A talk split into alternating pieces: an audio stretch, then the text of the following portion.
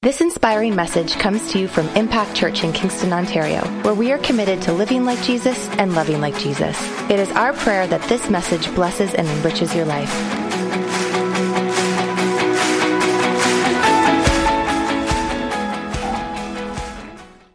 All right, so this morning I am going to speak about living on purpose. And I've called it that because I believe that many times we live with purpose, or we live without purpose. But I believe that God not only wants us to live with purpose, but I think He wants us to live on purpose. I feel like I feel like there's a place that we can all come to when we find Christ.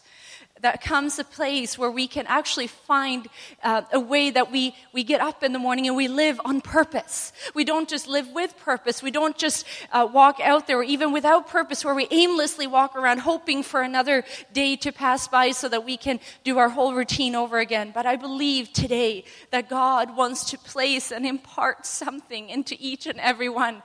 And as I've been just preparing this week, I've been so overwhelmed by the love that God has for His children. I've been an absolute mess this week, so bear with me, because I have been just sensing and feeling the heart of God for people that are hurting, for people that are lost, for people that are living every day without purpose. And today it's not going to be so much about information, but I believe today will be a day of impartation. And so I challenge you today, no matter where you're at in your journey, maybe you don't even know Jesus yet, maybe you've walked with Him for years, but I challenge you today to sit with an open heart and say, God, what is the more? What is it that you have for me today? So I have called this, this series I'm going to speak today and next week on living on purpose. Um, obviously, we've just come off a series called Love Illuminated, which helped us to see who we are in Christ. And then last week, Scott did a tremendous job of just whetting our appetite to stir up a hunger and always hunger for the more of God. But over the next two weeks, I want to challenge us not only to see who we are in Christ, but to actually see who we are to Christ. Because once we know who we are in Christ, we recognize that there is a purpose and there is a, a mission that He has given us, because He wants us to be something to Him, not just in Him. Because when we know our identity, we will also know our destiny. How often have we not lived as if we're just going about another day, waiting for something better to come about, waiting for God to show us what we're supposed to do with our lives, waiting to find out our purpose? I believe God has already showed us very clearly through Scripture that we all have a kind of a grand, a big purpose. I want to share with you very briefly four points this morning um, that I, I think is His purpose for all of mankind.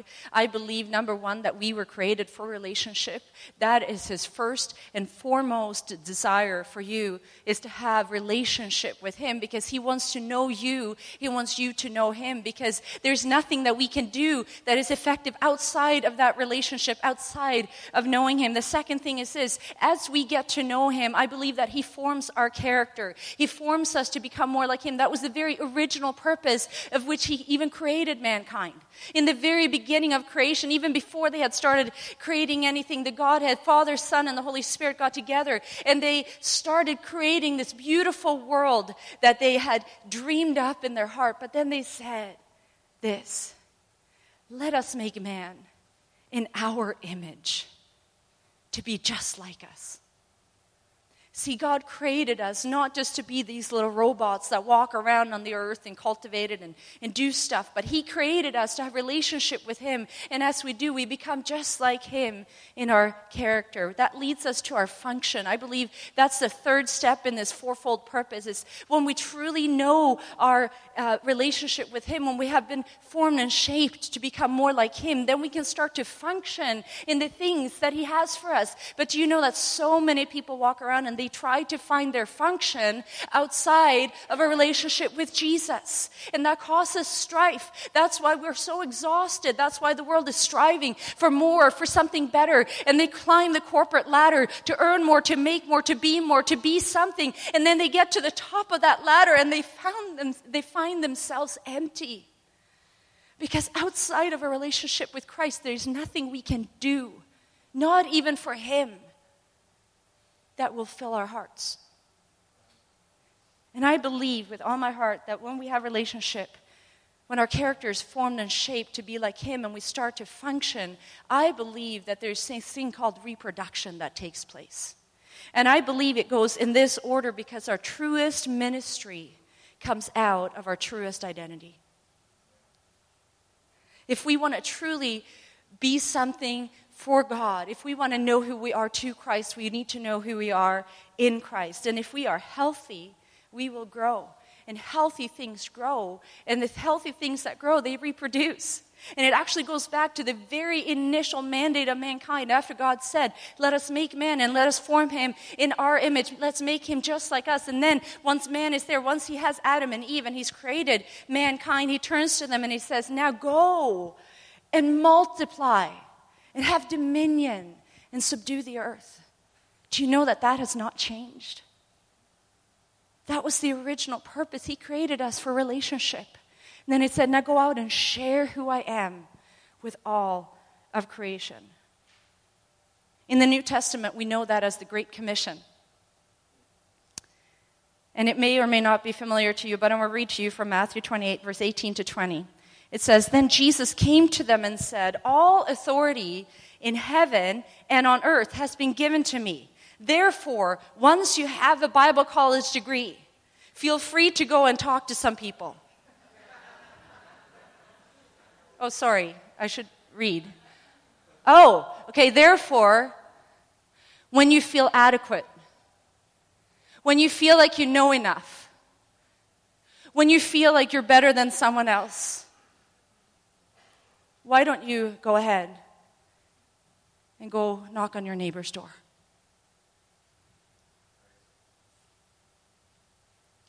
Jesus is saying to his disciples, all authority. I don't know if you recognize what that means, but it means that he has all authority. He has all power. And he actually, this is his last words. This is the last thing he says to his disciples before he goes back to heaven. And he's literally holding a baton. And he's saying, all authority has been given to me. I have all authority in heaven and on earth. Now therefore go. And he hands them the baton. And he's like, why? It actually says he ascends into the clouds, into heaven. And he's like, have fun.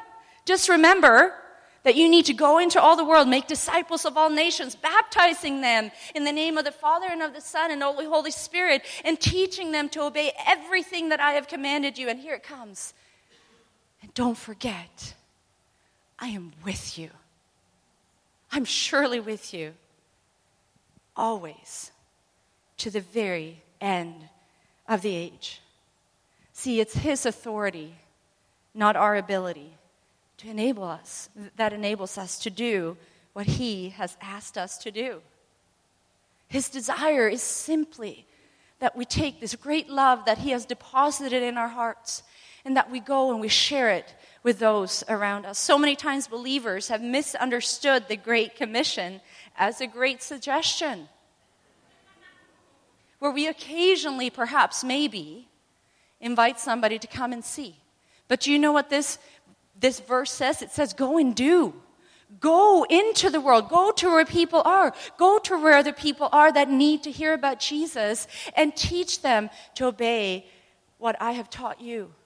And then, as you form that relationship, then you can bring them in to a place where they can grow and develop. And I'm not talking about this legalistic dude. I can see some of you are like, oh no, she's going to talk about sharing Jesus and she's going to make me do something. And, uh, you know, and you should pray for the interns. They get a whole semester with me where we talk about evangelism. Pray for them.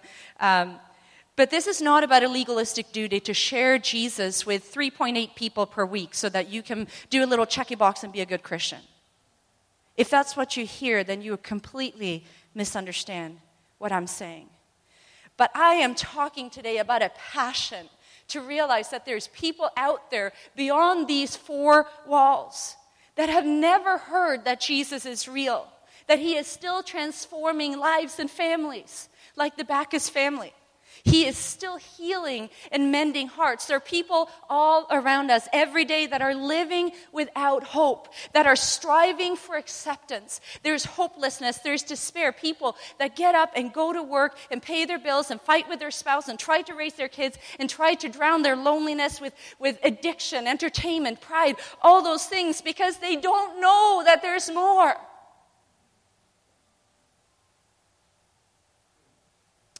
Met a man on a bus. This is quite a few years ago, but we got into this incredible conversation about Jesus. It was a kind of a long route to get there, but hey, we got there.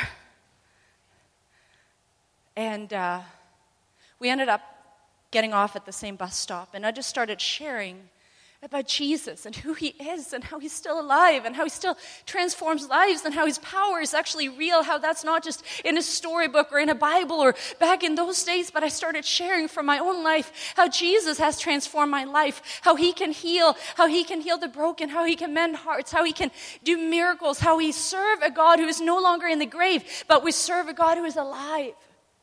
And this man was a classic seeker. He was seeking something more. So he had looked at all these crazy things because he was desperate for something more in his life.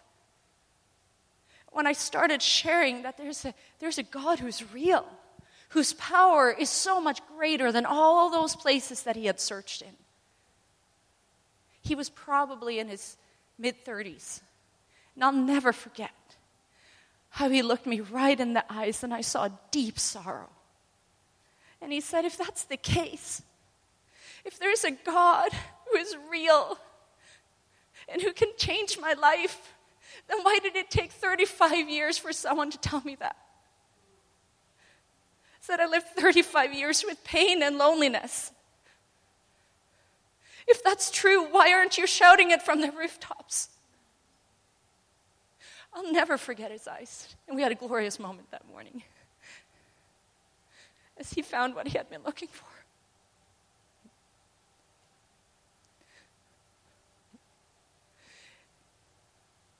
I warned you I would get emotional, right? I'm sorry, this is me. But I want to stir in you today a passion to simply share about who God is, because you don't know who is around you, whose eternity may be at stake, because they just need somebody to tell them that there is hope, that there is an answer, that there is a Savior, that there is someone who actually loves them in the midst of their mess.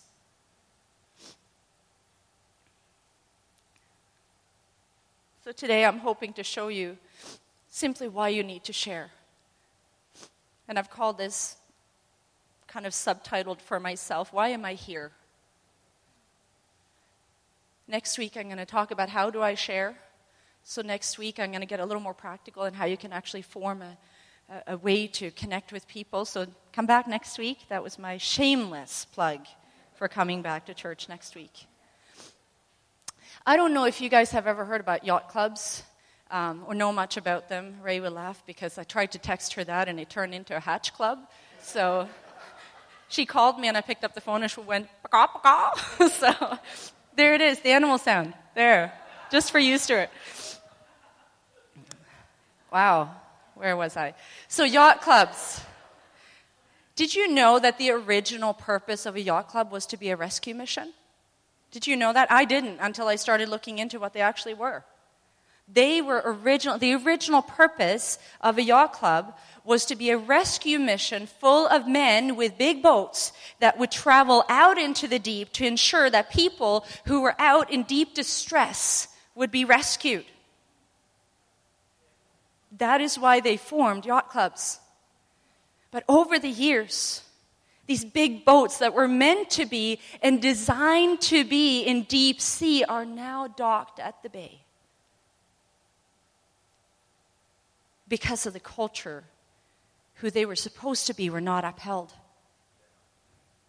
Now yacht clubs cater to people on the boat entertaining people. They eat some cheese and caviar, and they have some pleasant conversations.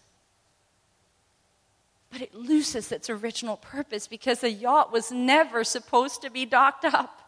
Those boats were be, meant to be out in the sea, in the deep, rescuing people, not docked up, docked up on a shore where their owners had a party. Can I say this morning, we cannot afford to let this rescue mission become a yacht club. We are called to be a rescue mission where people that are drowning in the waves, that are out in the deep, that are in distress, can come and find the answers that they're looking for. We cannot allow church to become something that Jesus didn't want.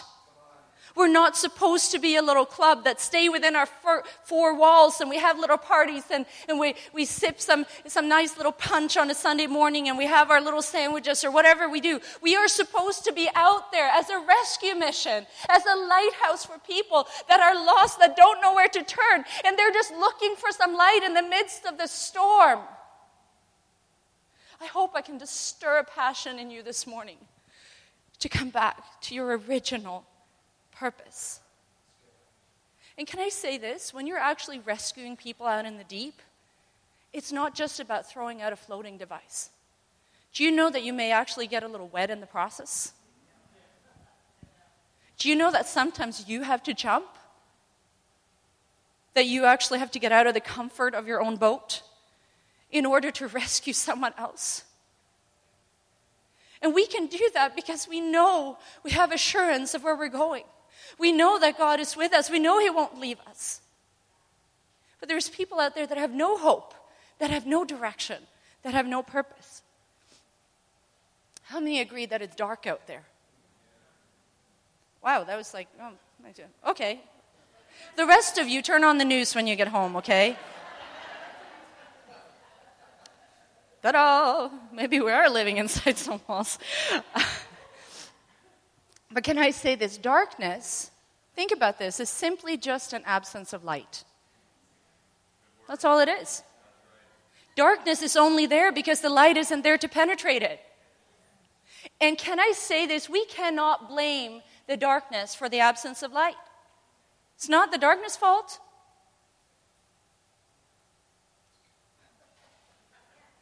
I, f- I feel support this morning. That was like Pastor Gary always says, say amen or ouch. But say something just so I know you're alive. Okay. Ouch. Yeah, that was an ouch. But listen to this. Darkness increases when the light is not there to penetrate it. But do you know that it only takes a very small amount of light to light up a dark room? Maybe you feel this morning like you don't have what it takes. Like you don't have enough, like you don't know enough, like there's someone else that has a better story, someone else that has a more powerful testimony, but you are the light of the world. Jesus said, I am the light, but then He actually turned to His disciples and He said, you are the light of the world. Now you go and you be that light. Actually, Matthew five, fourteen to sixteen, we have declared this verse, this particular verse over Impact Church since before its inception. We had a vision meeting back in May of two thousand eight, a few months before we ever started this church, and this was the verse that we shared. And significantly enough, do you know where that vision meeting was held? In this gym, right here. God's just funny. I, I love how He works. But it says this, you are the light of the world. A city that is set on a hill cannot be hidden. Nor do they light a lamp and put it under a basket on a lampstand, but on a lampstand, and it gives light to all who are in the house. Let your light so shine before men, so that they may see your good works and glorify your Father in heaven. When we let God shine through us, it's not so that they can see us. This is not about growing our church so that we can have more people and, and we can do more things. This is about being a lighthouse, about shining the light of Jesus to a dark world around us so that we can start penetrating that darkness. And it says right here in the world that if you so let your light shine, people will glorify God because they will find their way to Him.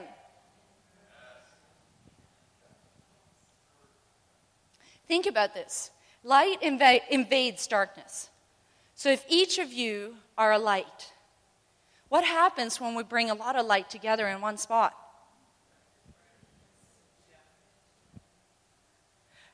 the world cannot not notice. But we need to not set our light. You remember the old song, I got my little light on mine, right?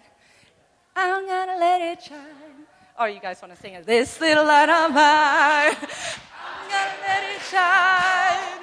This little light on mine, I'm gonna let it shine. Let it shine, let it shine, let it shine. Wow, you guys are awesome. Woo, okay. That was not in my notes, okay. So, how do you write that out? Seeing this little light. I know, I'm handing out. Thank you guys. You are awesome. I love you guys. Um, but you know what happens? So many of us just look at our own shortcomings. We feel ill-equipped. We don't know enough. We're afraid to share because maybe we don't have the answer to someone's questions. Maybe we feel like there's someone else who's more gifted, who's a better communicator, who has a better personality. Sometimes we're afraid because we don't know what people are going to think if we try to share, or even worse, we assume that they don't want us to share. Can I just let you know that most people actually do want you to share? We just assume that they don't. I have noticed that because when I talk to people, they're like, oh, this is so interesting. I mean, I went to get a haircut. This is quite a while ago because, as you all probably notice, I don't cut my hair very often. Um, but, you know, I, hairdressers in the room, I'm just going to hide it right now. Um, but but um, so, but I sat down in this in this chair, and, um, you know, it didn't take long for the hairdresser to go, oh, so what do you do? And I'm like, well, here we go. Like, that didn't take long, right? So I just said, hey, I'm I'm a pastor. And she goes, what? That's awesome. And I was like, oh, I didn't actually expect that. She goes, can I ask you some questions? And she peppered me for the entire time I was there with all the questions about life, religion, politics got in there too, and all of the above. And then as, you know, she was doing the finishing touches, she's like, "Aw, oh, do you have to go?" I'm like, well, well I kind of do. And then uh, there was something that didn't work out quite right, and I actually had to go back and fix it. And she's like, yes! I'm like, did you mess my hair up on purpose? Because she's like, I've been, I had so many more questions after you left. So we exchanged phone numbers so that we could actually carry on a conversation after that. But can I tell you, don't assume that people don't want to hear. And can I tell you, too, it's okay not to have all the answers. Do you know that we as pastors don't have all the answers? There... Joel, work with me. But do, do you know it's okay to say to someone, you know what, I don't know, but I'm going to go ask Pastor Cameron. Can I say, go ask Pastor Cameron? No, Pastor Ray has all the answers. There you go. what, what was that, Richard? Yeah, Richard, Richard already knew that. Yes, that was good, that was good. Yes, and, and you are the head of the home still, though, right? Of course, but raise the neck. So, okay. Okay, back to our sermon, people. Okay, come on, come on. Okay, so...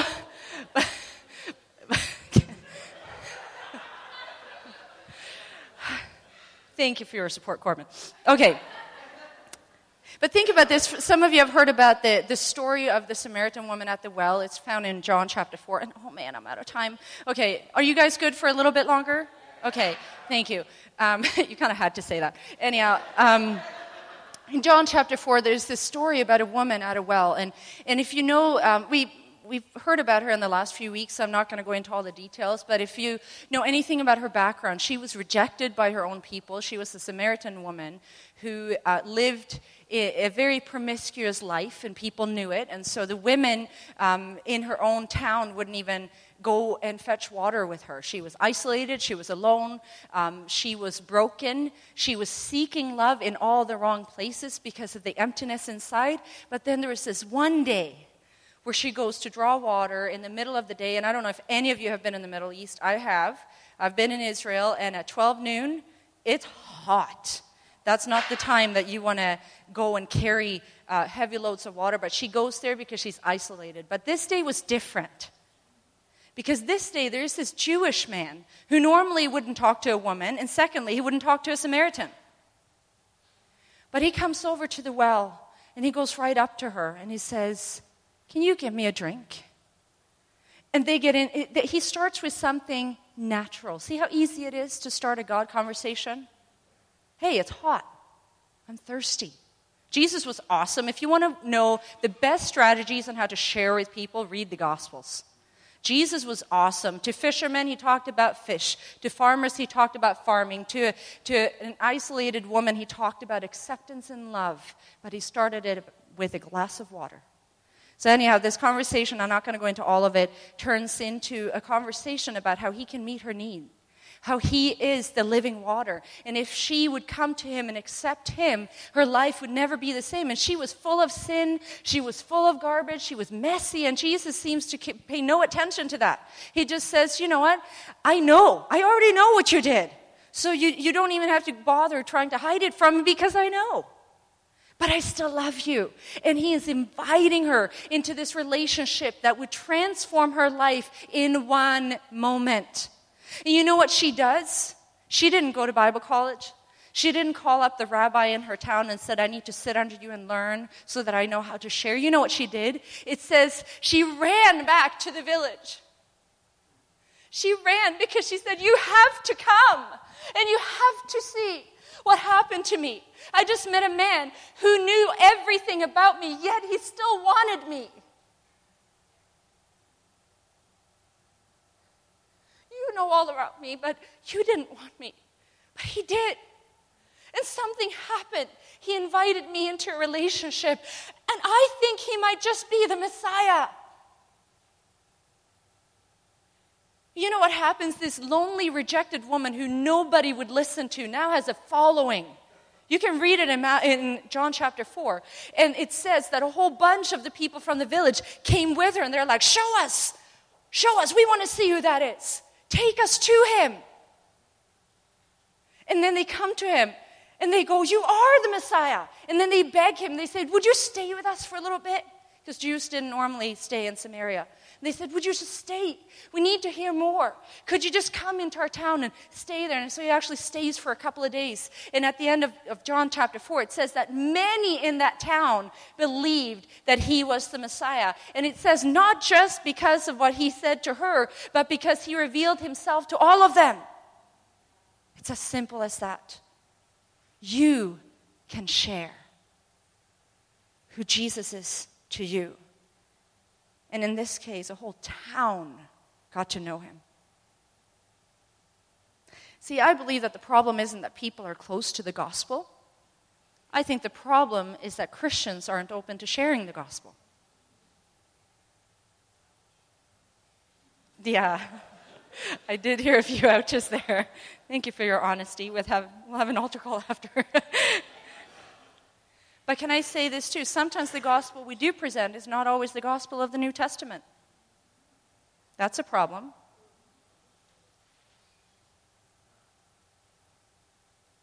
We live in a society that no longer believes that there is such a thing as absolute truth. And in reality, our society has lost their true, their due north. And it is our job to show them that there is still an answer. Because if we present a gospel that is not according to what we see in the Bible, we're actually doing people a disservice. See, so many times we have changed the message instead of changing the method. The most powerful, powerful weapon that you have against the enemy is to just share your story. It's as simple as that. Just like Lindsay this morning. But I believe that the church at large has landed in two ditches. We're either so legalistic that it doesn't relate to the culture around us, or we're so liberal that we look just like the world around us. Both are a problem. See, we need to stop changing the message. We need to adjust our method. We need to be relatable. We need to be able to relate to the people all around us, but we cannot compromise the message, because if we do, then we're really not offering anyone hope. We're just saying that there's a, another way to live, but we're not saying there's a different way to live.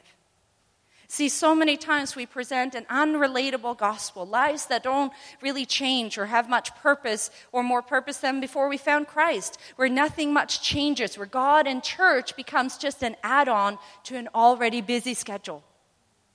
And do you know people feel exhausted at the thought of adding something else?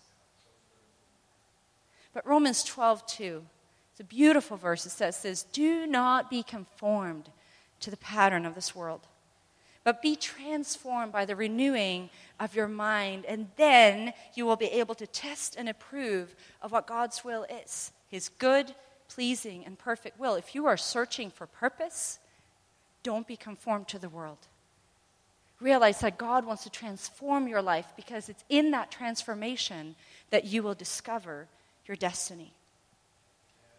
But when people see lives full of compromise, it doesn't become very attractive, does it? See, people have given up on God today. But can I tell you today that God has not given up on people? He is relentless in his pursuit to reunite his creation to himself. And do you know that he has chosen to do that through you and through me? It's not just about a God in heaven who's, you know, shouting out from heaven above to people, but he has chosen you and I. He, he reconciled the world to himself through Jesus, but then he actually handed us this ministry called the ministry of reconciliation. Second Corinthians five seventeen to nineteen says this, therefore, if anyone is in Christ, the new creation has come, the old has gone, and the new is here. Is that not enough for a gospel message to say, my old life is gone and the new is here, and I'm no longer who I used to be? I'm a work in progress. I'm not perfect. I have ways to go, but I know that I'm not the same. I know that I cannot go back. I know that the emptiness inside of me has been filled with someone who relentlessly pursues me. And then he goes on to say, all this is from God, the newness, who reconciled us to himself through Christ, and gave us the ministry of reconciliation. So that God was reconciling the world to himself in Christ, not counting people's sins against them. And he has committed to us the message of reconciliation. That's it.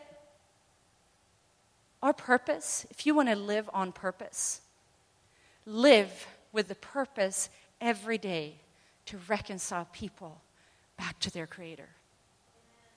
Do you know that there's a void in every person that they cannot fill with anything else but Jesus Christ? You're the messenger. You're the light. The gospel transforms lives. It mends broken hearts. It has the power to break addiction. There's nothing like it. There's no program like it. We have the answer. And Jesus has all authority, and he has handed it to you. And he's asking today, would you go? Would you share? Would you reach out? Would you be activated to become the light that he created you to be? In the very first uh, sermon that Jesus ever spoke, he said this. He's quoting from the book of Isaiah. This is found in Luke. He says, the Spirit of the Lord is upon me because he has anointed me to preach the gospel to the poor. He has sent me to heal the brokenhearted, to proclaim liberty to the captives and recovery of sight to the blind, to set at liberty those who are oppressed, and to proclaim the acceptable year of the Lord. Is this not the world we find ourselves in? People that are poor, and I'm not just talking about a financial status, but I'm talking about people that are poor in spirit, that are longing and yearning for something that can fulfill that in- insatiable hunger that they have. They are poor and needy, not in a pitiful way, but there's people out there that are looking for someone to just simply share the answer. He says that we are to reach, or he was to reach the poor, the brokenhearted, those who are captive, those who are blind, those who are oppressed. And the beauty of this passage is he declares that his purpose is to declare acceptance over people. Do you know that there's so many people out there that just look for a place to belong? They look for acceptance in their life. They want to find a place, a safe place where they can come with their mess, with their brokenness, with their oppression, with their captivity, and they can find a place of acceptance. That's our message. That was Jesus' message, and it's our message. We're called to live like Jesus and love like Jesus. Can I just let you know, sometimes, sometimes humanity is messy. So when we say love like Jesus, get prepared to love the unlovable. Can I be honest? You and I were a mess. We're still a mess. but, but we're just on this journey now. And Jesus is with us in our mess, and he's making us slightly less messy as we go. And then we're a different kind of mess. Because Jesus is not afraid of a mess. But do you know how many people I've talked to that are afraid to come to church because they would literally say, I'm a mess? And they're afraid because they think they're too far gone. Their lives are too messy. But we serve a God who loves the mess. Romans three twenty-three says, while we were still sinners, Christ died for us. He didn't die for a perfectly holy people that were perfect. While we were still sinners, he died for us. I was doing a message years ago uh, on the cross, and I felt, some of you have heard me say this before, but I heard God, as I was preparing, specifically speak to me and say, you know, it was the, the will of the Father and obedience to him that took me to the cross. But it was the thought of you that kept me on it. The thought of you and me in our mess that kept him on that cross. Because at any given moment, he was the Son of God. He could have stepped down and said, I'm done with this. But he stayed on it because he wanted to love us who were so unlovable. He wanted to reach us and transform us. I believe we can do this by speaking to people, speaking the truth in love.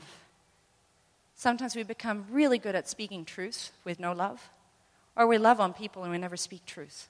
But Jesus was a perfect picture of how we can speak the truth in love and show people that there is more. See, God loves with a passion, but he has chosen to show that passion through you and me. I'm going to go to Second Chronicles there. sixteen nine, it says, the eyes of the Lord search the whole earth in order to strengthen those whose hearts are fully committed to him. If you today commit your heart fully to Christ, he will strengthen you, he will guide you, he will speak to you. In fact, God is searching the earth for people that are fully committed to him so he can strengthen them, send them out like ambassadors in this world to show that there's a God who loves them. I'll share a couple more verses as we close here. Psalm sixty-eight six says, God sets the solitary in families. You know, the most beautiful thing about bringing people into the kingdom of God is not only do we show them that Jesus Christ has accepted them and that there's a place where they can find acceptance and love and wholeness, but God's desire is that we also bring people into a family. That's why the church is the most beautiful display of the purpose of God on earth. Do you know how many, that was a good plug, huh? Um, but do you know that we need one another? I can't reach everybody. But you can, and I can, together. So if we all go out like little lights into this world and we just simply share what Christ has done for us, we can reach a multitude. Why not Kingston? Why not a whole town, just like the Samaritan woman? That was one woman that brought a whole town to faith. Look at how many of us there are. And there's many God-fearing churches all over Kingston. Can you imagine if we tapped into living on purpose instead of getting up and living and breathing and eating and sleeping without purpose? But if we understood that God has already commissioned you and I to simply be his lights, to go out there, we could win a whole town. Why not Kingston? Why not the surrounding region? Why not the nation of Canada? Why not? That was really weak.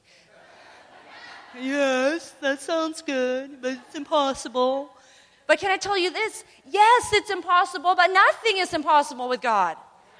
So we're good. He's not concerned, but he's looking. And in Isaiah, he said, who can I send? Who will go for me? His call is still the same. He says, who will go for me?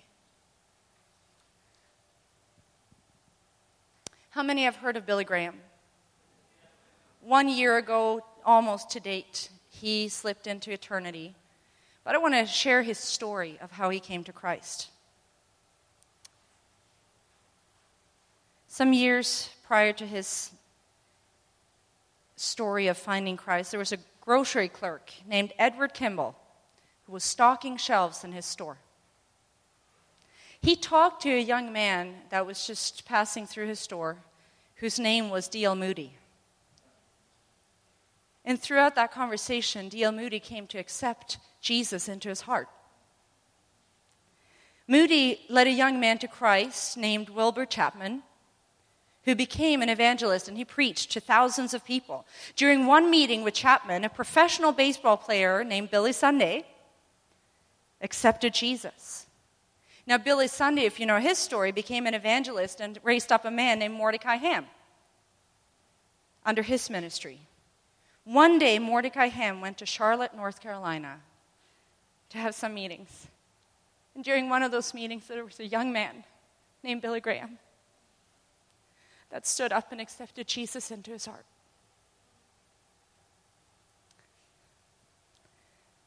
But it started with one conversation in the grocery store. That's it. Don't ever underestimate how much one conversation can mean. We are so trapped in fear.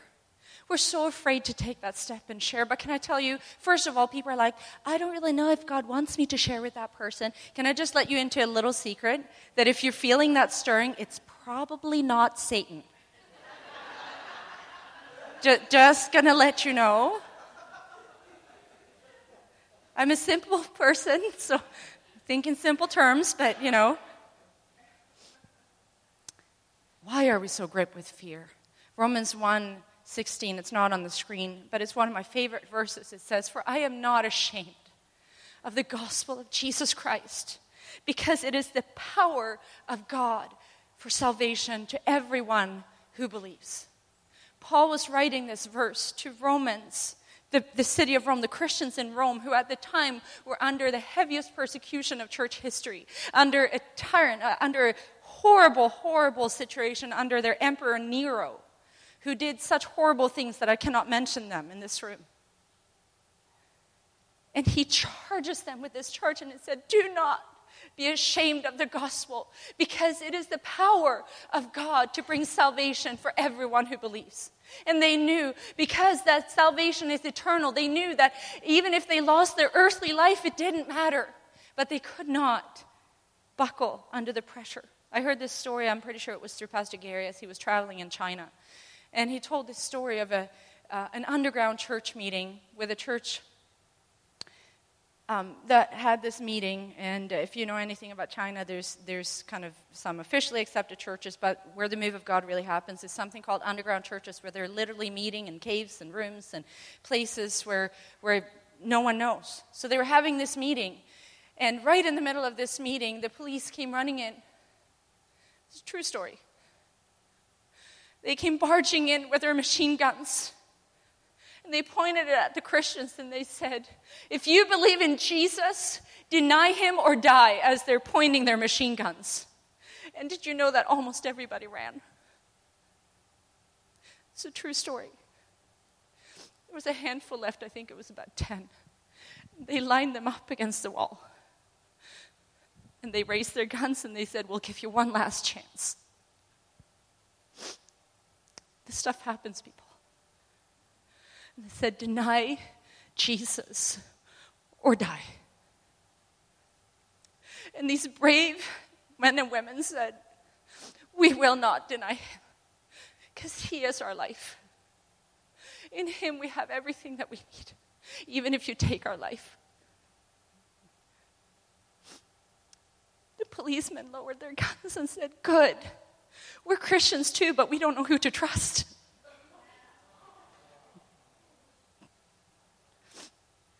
That's an ouch.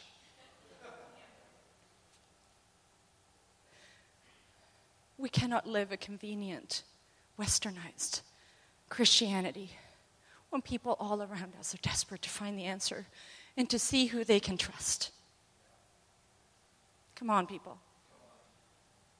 I'm sorry if this is heavy, but I hope to inspire you to see that you can make a difference. You have purpose. You can live on purpose every single day.